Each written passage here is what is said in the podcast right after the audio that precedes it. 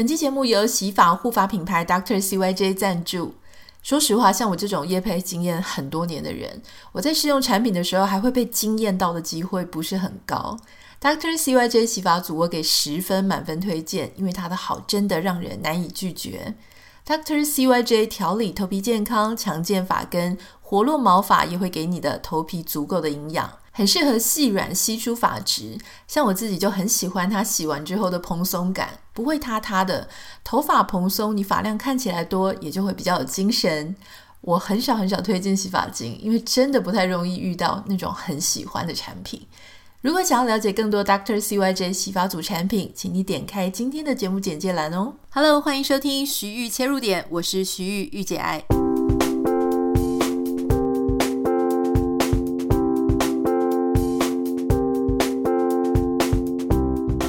欢迎收听今天的节目。今天一开始呢，想要跟你分享一个新闻。事实上，这件事情它已经在啊多年前就已经被指出来了。不过最近在美国这边哈，已经正式的把孤独视为一种流行的病啊，流行病。那什么叫做孤独视为一种流行病呢？也就是说，现在大部分很多很多人都染上了所谓的。孤独病啊，那这个孤独变变成一种大家的危机，而且这个危机呢，它类比等同于就是它所带来的健康风险，相当于你每天都吸十五支烟。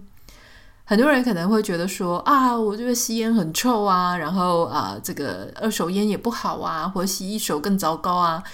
结果没有想到，如果我们内心里觉得很孤独，身边没有人，或者我们没有跟别人做实质的互动的时候，这样子对健康的危害啊，感到孤独，它对健康的危害也是这么这么巨大。美国政府呢，他们在五月，就今年的五月，他公布了一份哈，总共有大概八十几页的一份报告。这个报告专门就在讲这个孤独危机，跟孤独它已经成为一个流行病。报告里面指出来说，有大概一半的美国人每天都会觉得非常孤独，而且研究也发现说，这一些人他们因为跟这个社会失去了一些联系啊，就是所谓的 connection，他身边并没有真的有一些固定的人哈，跟他有一些情感上的交流、人际上的交流，导致这一些人呢，他们早逝，就是死死的比应该。死亡年龄还要更早，就是说过早死亡的这个年龄啊，它的风险要比一般。如果你身边有一些情感支持，这个情感支持不一定要是另外一半哦，也有可能是你的朋友们，甚至是你的邻居们啊，就是有互动的人。这些失去联系的人，他会有更高的风险几率会这个早逝，这个几率。高的蛮多的，就是高了百分之二十六，而且不只是早逝而已，它还会带来更多的一些健康上面的疾病上面的风险，比方说像心脏病啊、中风啊、抑郁症、忧郁症等等的。这个报告里面还讲到说，这个近几十年来，这个不是一个非常这一两年发生的事，而是这几十年来。大部分的美国民众呢，都越来越加觉得孤独，特别是在十五到二十四岁啊。你们可能会觉得说，十五到二十四岁不是还很年轻吗？大家应该还有很多学校的同学呀、朋友们。可是啊，根据这个数据上面表示说，二零二零年啊，美国民众平均每天跟朋友实际接触、实际见面，大概是二十分钟。可是，在二十年前，这个数字应该是六十分钟。也就是说，二十年前的时候，你每天可能会花一个小时跟你的朋友就是面对面的见面、互动、聊天。可是现在，我们只一天只花二十分钟。换句话说，我们整个面对面跟朋友相处的时间，真的是非常大幅的减少，只剩下三分之一的时间。而且，这个报告呢，它也指出来说。社交媒体就是 social media 嘛，哈，像脸书啊、Instagram 啊、Twitter 啊、哈、YouTube 等等的，它会加剧，就是它会呃更加让我们的孤独感更加的严重。好，那他们就发现说，如果你每天呢使用社交媒体两个小时，或是更长时间，就比两个小时时间还长的人，你感觉到孤独的可能性，是那一些每天只用三十分钟以内的人啊，他的两倍以上，可能觉得更加孤独。因为你会觉得很奇怪，像所谓的社交媒体，听起来就好像社交媒体就是用来社交啊，那社交就不是就是应该回应到我们刚刚觉得说不会那么孤独才对吗？我觉得这跟光疗指甲是一样的意思啦，就是。之前我就是做指甲，光疗指甲，结果指甲脱落的时候啊，我的整个甲面都受伤，非常严重的受损。我先生看到就吓了一跳，他说：“诶，他不是光疗指甲吗？听起来应该指甲会变得更漂亮，就是好像应该会保养了你的原本的指甲。”我说：“不不不，光疗就是我也不知道他为什么取这么好听的名称。可事实上，他卸甲之后，那个你的指甲就是会受伤。我觉得社交媒体有点这种感觉，就他虽然取叫社交媒体。可事实上，多年以后研究就发现说，你用社交媒体用的越多，你反而会更加的觉得孤独哈。所以这个呃，发表他这个这份报告的美国政府哈医疗总监，好，这个他们就发现说，也建议大家说呢，这些社交媒体真的不能够替代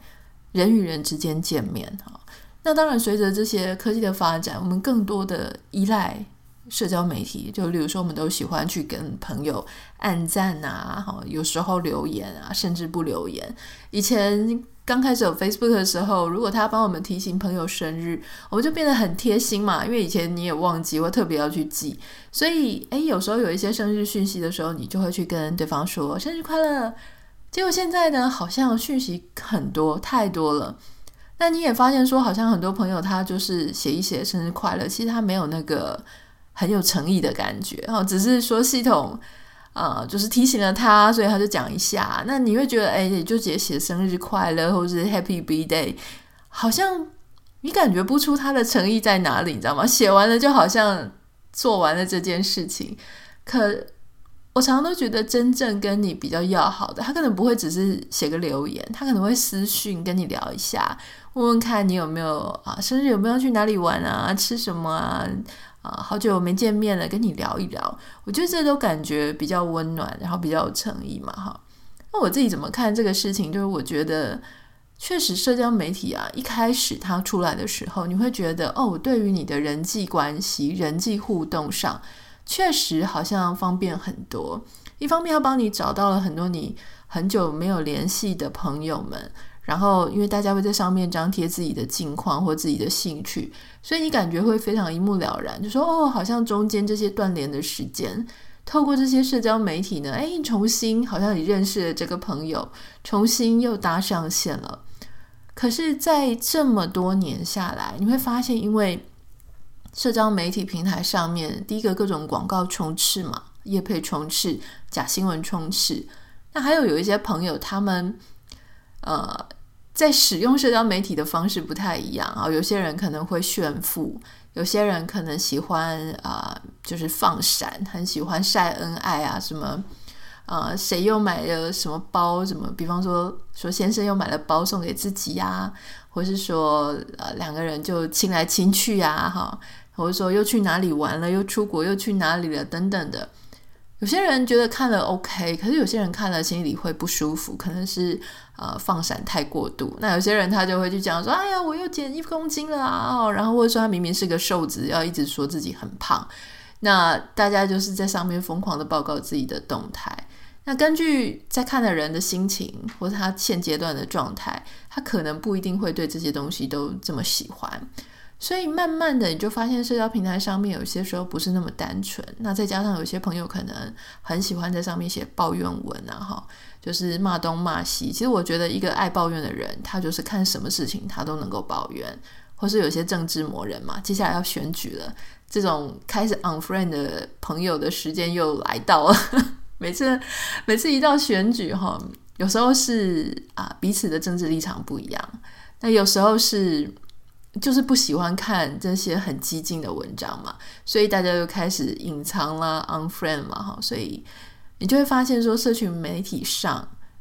你们明明是朋友，哈，就说大家都就是有在朋友名单里面，可事实上不代表你们真的是朋友。有时候他充斥着，比方说，哦，他可能只是我觉得工作上会需要的人脉；有的时候是我觉得，呃，好像，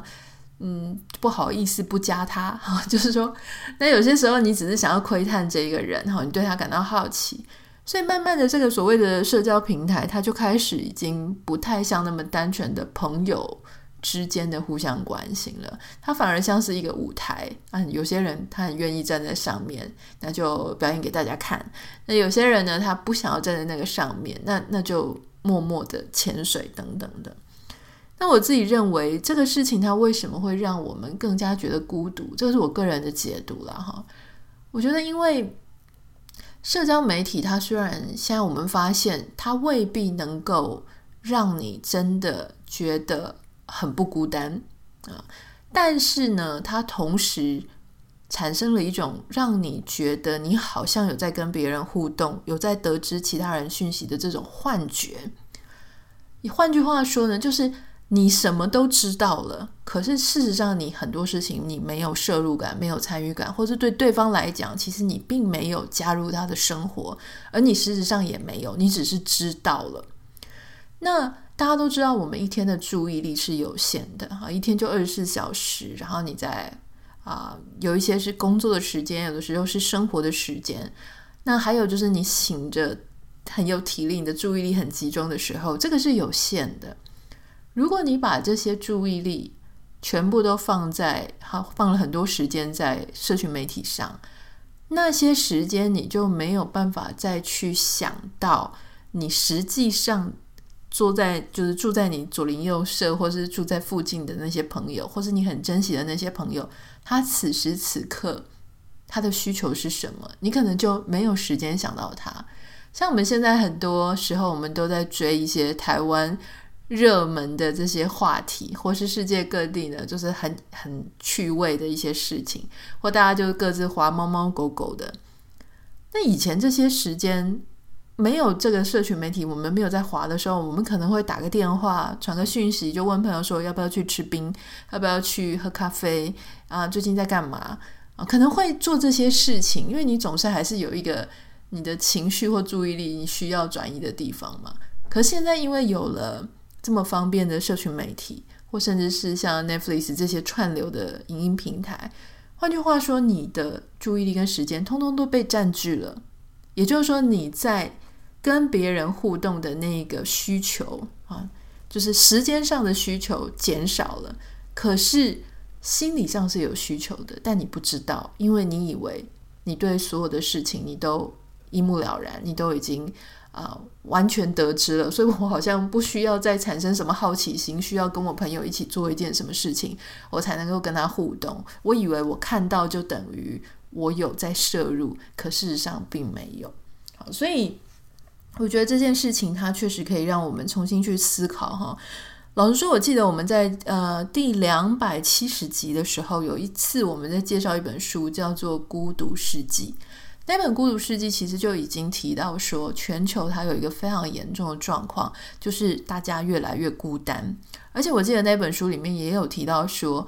这个孤独感它是有一点类似像真正你受伤的。啊，它会造成你生理上的伤害，也就是刚刚这个报告里面讲的，你它确确实实会对你的生理造成影响啊，就是心理它是会影响生理的。所以啊，我觉得在这个面对这件事情上，我觉得我们要稍微调整。如果说你都很依赖这个社群媒体，或是你平常就跟别人只是喜欢啊用网络上去聊天，而不是真的跟他约来见面。真的好好当面跟他聊一聊，我觉得这个还是会有差。像我自己人在美国啊，我就很啊很长跟我的一些在这边的好朋友们就会相约见面啊，定期的，不是我约他，就是他们约我约我。那我们可能每一两个月至少都一定会见一次面。那可能约着吃吃饭啊，喝喝咖啡，聊聊天哈。那都是女生嘛，就是我就是会一对一的，就是跟这个朋友吃个饭，那个朋友吃个饭。在吃饭的时候，你会听到很多你在社群媒体上根本不知道的事情。那你会跟这个朋友聊天哈，这个我不太知道大家还有没有印象那种跟三五好友常常约出来见面的那种时刻啊？或许你现在已经很习惯跟朋友都是用 Line 在拉赛啊，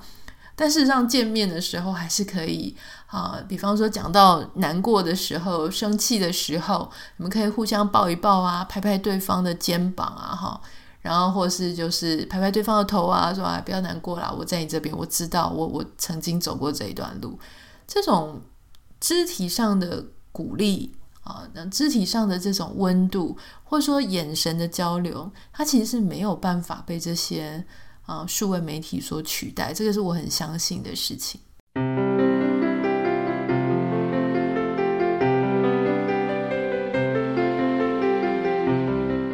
在节目的第二部分哦，我想跟大家分享一个网友的来信。那他有一个问题要问我。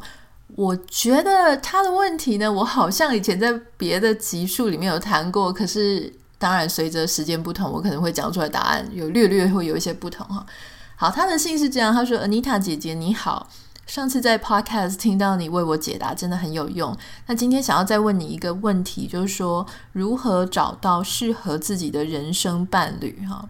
那我知道你是再婚，那从来没有听你提过为什么离婚，后面又为什么遇到现在的先生。我目前有四个对象同时在约会，那我的恋爱经验并不多，我只交过两个男朋友，因为我发现我喜欢嘴花花带一点坏坏的男生，所以总是受到伤害。而我现在想要的是稳定能朝结婚交往的人。好，那虽然我的这个目标呢是这样，可是四个约会对象里面最让我心动的却是那个感觉最不真诚的，也最不可靠的。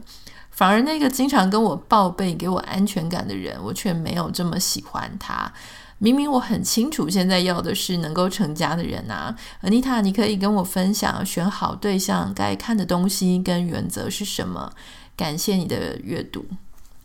好，首先我想要跟。这个网友分享就是说，先讲我，我觉得你很很诚实，有四个对象在约会哈，而且这个其实我觉得蛮鼓励的。我觉得大家就是应该要趁结婚之前多多的去 date，好，大家就知道说，以前我们在想说 date 跟交男女朋友到底有什么不一样，我现在终于了解了，就是 date 就是说。呃，我可以跟你常常吃饭、出去啊、甚至约个会什么的。但是在透过这一些过程当中呢，我我不会跟你讲说，我一定要以结婚为前提的跟你交往哈。甚至有些人他会发生亲密关系，有些人不会啦。但嗯、不会在这个阶段的时候就去谈到说，哦，我们要结婚，我们的目标是怎么样哈。这个当然跟一般我以前那时候在谈恋爱的时候很不一样啊。我以前在谈恋爱的时候，我就会觉得说啊，我如果愿意跟你出去吃饭、喝咖啡、看电影，我就是想要一对一的跟你认真交往。可是我后来我想一想，我觉得诶，不对啊，这样的方式真的很像在跟人家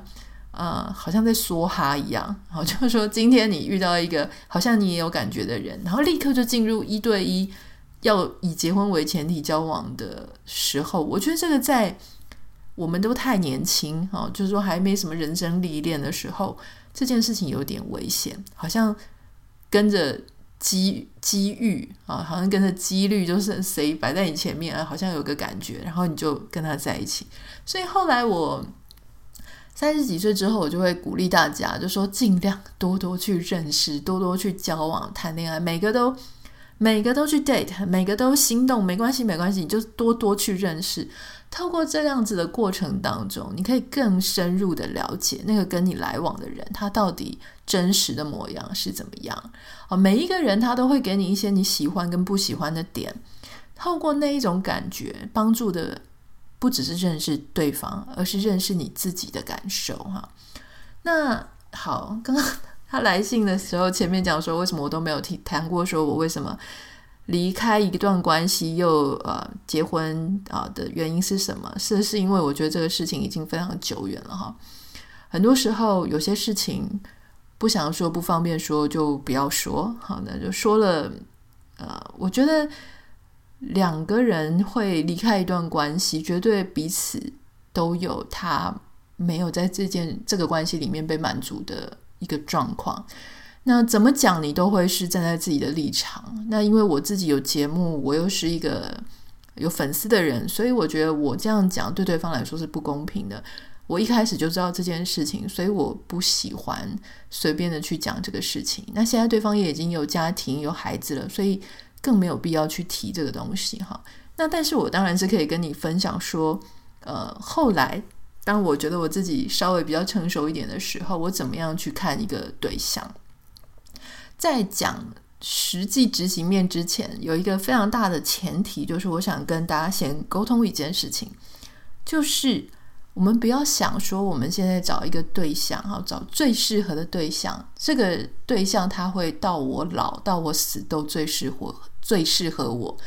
这样子的期待他是没有办法达成的。为什么呢？我们每个人顶多就是只能找到我现在当下在找对象的时候我所最适合的人，因为人是会改变的。不管是人的个性、人的机遇、人的需求，通通都在改变，你也在改变，对方也在改变。所以，如果两个人未来哈人生的际遇、工作的际遇、各方面际遇都不一样了，导致大家的价值观走得越来越远，现在觉得看起来是适合的对象，未来某一天不再适合了，这个事情是非常有可能发生的。所以我觉得我们不要太好高骛远，觉得说我现在找到的对象呢，他就一定是现在适合我，五年后适合我，十年后适合我，到我七八十岁他还是很适合我。不要这样子想这件事情哈。那我觉得我们能够做的事情就是说，如果为什么大家就说要先了解自己比较好去找对象，原因是因为。我现在所谓的了解我自己，就是说我如果能够预测五年后我的需求大概会是什么，十年后我的需求大概会是什么，我比较好按照我对我自己的预测去找一个可能会在到时候也仍然适合我的对象。这样讲如果太玄虚哦，我可以举一个例子，比方说，我二十岁的时候或二十五岁的时候，可能没有想过我是一个。呃，在三十几岁会是一个事业很很事业心很重的人，或者我可能不知道我是一个好想住在国外的人，所以我当时找的对象会是什么？就是我就会觉得说啊，就照一般大家告诉我的，就是诚实可靠、负责、人好人超好的，这样就够了。所以当时你在找对象的时候，可能只要符合五个条件、十个条件，可你越来。年纪越来越大，哈，随着你的生活的改变，你就发现说，哦，我希望的是一个，你会更明确。比方说，我希望我的对象是一个上班族，领固定薪水的，哦，我不喜欢那种创业家，或是我不喜欢那种啊做什么什么什么工作的人。你可能会觉得说，如果他是领稳定薪水，我会觉得比较放心。哦，有些人是这样，可能有一些人他会喜欢。就是喜欢这种啊，自己开公司当老板的，因为他喜欢那种做生意的感觉啊，大家到处结交很多啊很厉害的人啊，或是在这种啊可以赚更多的钱，有机会赚更多的钱的那种伴侣身边啊，或是很有野心、很积极在赚钱，所以你必须先知道你自己到底需要什么。那像我后来我就知道说我很想住到国外嘛，我前几集有跟大家讲。那所以我就知道说，哦，那我要找的交友的对象，他必须人要住在国外。好，那所以透过你自己对自己的了解，你五年后想要什么样，十年后想要什么样？像我自己就很了解我自己是，我不喜欢。我说真的，我坦白讲，我并不喜欢那一种富二代的人。啊，因为这种富二代家境很好的人呢，其实我常常都会觉得。好像那种耐挫性比较差一点哦，这当然是我个人的偏见，我没有要一竿子打翻哦。但是我当时在选对象的时候，我当时内心的心情确实是这样。我稍微跟大家分享啊，你如果被我稍微流弹扫到，就跟大家讲抱歉哈，因为我的视野是有限的，这个我承认。那我当时就觉得说啊，这种富二代可能比较吃不了苦啊，没有办法独当一面，可能家里也管得比较紧，还有可能比较听爸妈的话。呃不知道哪一天才可以独立出来，那我也很怕人家用钱压我，就觉得说我家就是家境比较好啊，我就是能够出得起这个钱啊，所以这样我这种比较心高气傲的个性啊，没有办法跟那种真的是金汤匙出身的男生在一起，这个我很早就知道，所以在找对象的时候呢，我大概就找那种可以自己啊，就是好好的上班啊，薪水养活自己，很有责任感哈。那如果说我们比较系统性的来讲，说我们要怎么样找一个适合自己的对象，我想把这件事情分几个点。第一个就是看他这个人啊，我们 individual 就是看这个人本身怎么看呢？第一个，他是不是一个独立的个体？这件事情很重要。什么叫做是不是一个独立的个体啊？我们可能以前都没有在看对方是不是独立个体的这个事情的能力，但这个事情很重要，就是你要把他他的父母。啊，就是他的父母给他的庇荫拨开，把他的现在很好的工作这个 title 拨开，把他在一个大公司这个特质拨开。如果他没有他爸妈给他的钱，没有这个公司啊、他的公司把他给裁员了。如果说他不再做现在在做这个工作了，你有没有信心？这个男人他仍然能够把自己照顾好？能不能够仍然找到一个他自己的出路？好，如果他仍然能够把自己的生活给过好，我觉得这个就是他是算是一个可以独立的、独当一面的人，对不对？所以你就说，像那种想要靠爸的啦、靠妈的啦，或是那种每天都依赖妈妈、依附感很重的那种妈妈 boy，这种就真的是不一样了哈。还有就是说，他的个性特质。啊，就是说个性特质当然没有一个固定的，就是说有些人他很顽固嘛，有些人很保守，诶，有些人很喜欢交朋友，非常的积极，非常的冒险，这个就看跟你自己你的需求。有些人他会觉得说，哦，我自己非常的保守，所以我想要交一个啊，能够很愿意去冒险的人，让我的日子过得有趣一点。可是有一些人他会觉得说，不要，我就是很不想冒险，所以我希望对方跟我一样很稳定。这个就要问你自己。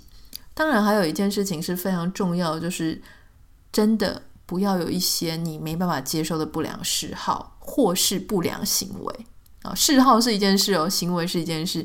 这些包含哪一些呢？我稍微跟大家分享我不能接受的哈。第一个，他有任何的瘾，毒的瘾。或是赌的瘾，啊，就是 drug，或是去呃去这个 gambling，就是他去赌钱，或是任何很容易上瘾的这种事情，我完全没有办法接受，因为这样子的，通常这种瘾头很容易把人就是直接往下拉到一个万劫不复的深渊。我们有另外一个网友前几天有写一封信给我哈。这封信我们也许之后再跟大家分享，但是稍微提一下，就是他的另外一半也是有一个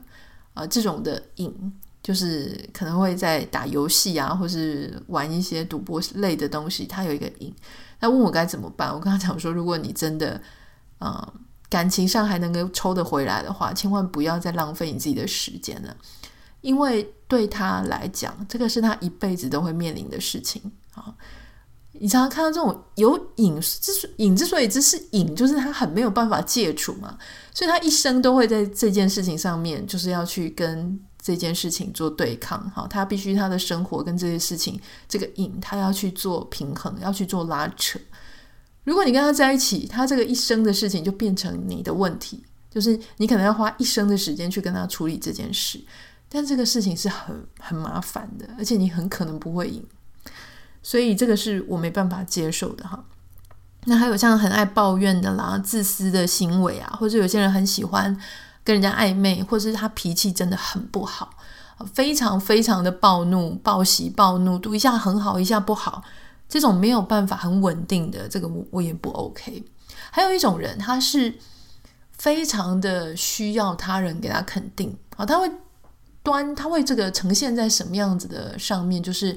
第一个，他可能会很喜欢在 social media 上面去贴，呃，他今天又认识了谁呀、然后赚了多少钱呐、他又认识了哪个名人呐、然后接下来他就会很容易被人家捧他，然后称赞他，或是啊、呃，一些人就是跟他暧昧，就这种，他是一个系列的，他是一整组的。所以，如果有一个人他对他自己的内在自信不够，他就很容易会出这一大堆的状况。所以，这样子的人呢，我自己也是会尽可能去避免。那刚刚我们提到的是他一个这个人本身，好，那接下来要想的就是人加环境。什么叫人加环境呢？就是说他现在住在哪里，他的工作在哪里，他的未来会在哪里。这个哪里是你喜欢的地方吗？好，如果说有一个人他就是接下来要去非洲工作了，或者他常常会居无定所，比方说你说居无定所听起来不是很好听，可是有可能他是外交官啊。像我有很多朋友，他们是外交官，外交官大概啊、常常几年就要换到一个不同的地方去啊，有时候驻外，有时候回到台湾，再驻外，再回到台湾，他们的生活其实是非常辛苦的啊。你光想，呃，你在一个地方，你可能住个四年呢，啊然后你的孩子在这个学校念个四年，他的好朋友也许才刚变成呃莫逆之交，才刚变成朋友，又马上立刻要离开。哦那太太也是，呃，如果是做这样子的另外一半的话，你很可能没有办法真正在某一个职场上面啊深入的扎根，因为眼看着几年后就是要离开的。甚至家里，比方说像我很喜欢种玫瑰啊，种植物，不管你是要盆种或是地栽，在几年后你如果要离开，你都是没有办法跟这些事物长时间、长期相处。换句话说，你可能真的没有办法在一个地点上面去做你长期的一个规划。当然，如果你做的事业是网络事业，那当然没有问题。可如果你要做的事情，它就是必须要在当地，比方说当地的朋友、当地的事业、当地的一些我们刚刚讲的什么园艺之类的，这个事情它就是一定要被牺牲。所以对方他的工作的性质，他的未来的状况。这也是你要自己去考量，就是说你能不能接受啊？像有些人就很喜欢外交官另外一半，因为他本来就很喜欢到处世界各地去啊，去拓展眼界哦。一个地方哦，就是有点游牧民族那种感觉，就 是以年为单位的游牧，这个是没有问题的。就对某些人来讲，可是有些人他喜欢安定的话，哎，也许他就是一个蛮大的挑战。还有一个环境啊，所谓的环境就是他的家人啊，因为他的家人也是他所处的环境的这个样态之一嘛。他的家人是不是你想要相处的？如果他的家人你不想要相处，非常的麻烦啊，非常的啊有毒，有毒家人你不想要相处，他能不能够让你不要跟他的家人相处？哦，这个是一个你也必须去考量的。还有有些人喜欢很高调的过生活，他喜欢当各种会长，他喜欢站在舞台的前面，他喜欢让自己很有影响力。可是另外一个他不喜欢，他就喜欢低调、隐姓埋名过日子，最好所有的镁光灯焦点不要打在他身上。这个也是两方要去协调的。我看到很多很多内向型的跟外向型的人，有时候。在一起他们会出状况，就是感情一开始因为彼此很不一样，所以在一起。可是后来可能那个内向型的受不了这种外向型的，他天天要出去交际应酬，天天要带一些朋友回来，他觉得非常的累。好，那也不是所有的内向型都不能接受交新朋友哈，甚至他可能会觉得说，哦，如果不是对方，他可能没有办法有认识到一些新的人，诶，他很感激。所以每个人的状况也是不一样。还有一个事情，我觉得很重要，就是所谓的可塑性。你这个伴侣，你现在这个对象的可塑性到底高不高？可塑性分成，我简单分成两种，一种是他的呃未来的前途，或他未来的人生。这个人他是不是一个善良的人？他是不是往这个善良的、正向的、上进的方向去走的那种人？有一些人，他确实他的驱力就是一直在向下沉沦，他会一直去交到不好的朋友，他会一直去做一些旁门左道、歪路的事情。当他遇到危机的时候，他就想要用旁门左道去解决。如果你的对象是这样，那当然很不 OK 哈。所以你要去看他是不是一个会持续往善良、良善的地方、上进地方走的。第二个事情呢，更重要，这个可塑性包含说，你跟他在沟通之后。他能不能够做自我调整？有些时候啊，像我跟我先生，我们两个还当然是会吵架，哪一对夫妻不吵架？可是当我们在意见相左啊，这个很不开心之后，彼此愿不愿意为刚刚那个点去做调整？有些人他真的是死不调整，或调整的这个幅度太低。这种你真的要好好考虑，因为这表示说未来你也会自己非常痛苦，根本就是沟通无效。可是有些时候呢，像我们我们家就是大家可能我自己比较善于用口语沟通，所以我会去跟我先生讲说，好，那我会改进什么部分。可是我先生他比较不会像我这样诉诉诸于语言，但他会去在行为上去改进。好，那我觉得这一点他就非常重要，因为当你愿意不管是用口语或是用行为去表达你的调整，你听到了对方的建议，或是听到了对方的不爽的时候，你调整的那个过程会让对方觉得你是有心。去经营我们这一段关系跟这一段婚姻的。如果你完全都不调整，然后就是我行我素继续过生活，你高兴就就高兴，不高兴就算了。这个反映出来是你根本无心对这一段关系是不愿意付出任何努力的。好，那还有就是还有一件很重要的事情，就是这个人是不是一个有肩膀能够负责的人？什么叫做有肩膀能负责呢？就是他的个性要很合理。就是说，他不会随便的去拖累另外一半或是自己的家人。有些人他就是是一个梦想家，他会希望别人无止境的去帮他牺牲，为他牺牲哦。他可能呃，金钱是一种可能，好，就是他有梦想要达成。我希望你们所有的人都来供应我我需要的金钱。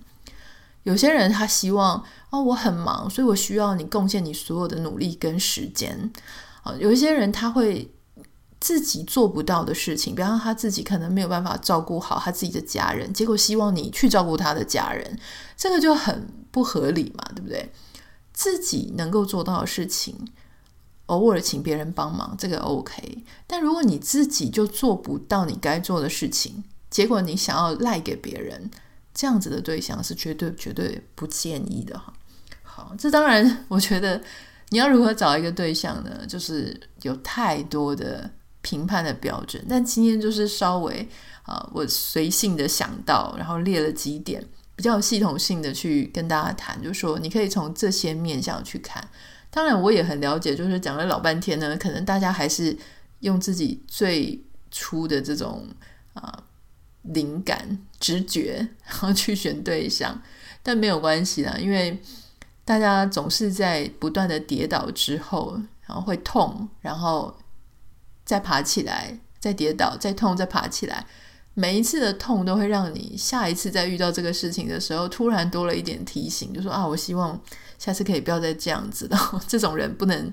不能深交，这种人不能碰。就是慢慢的、慢慢的，你就会更加的清楚。我觉得最重要的、最重要的一点是不要害怕去跌倒。就像我们刚刚一开始讲。你不要期待说你现在就能找到你老了都还很适合你的对象，因为大家都在变嘛。我们唯一要做好的心理准备就是，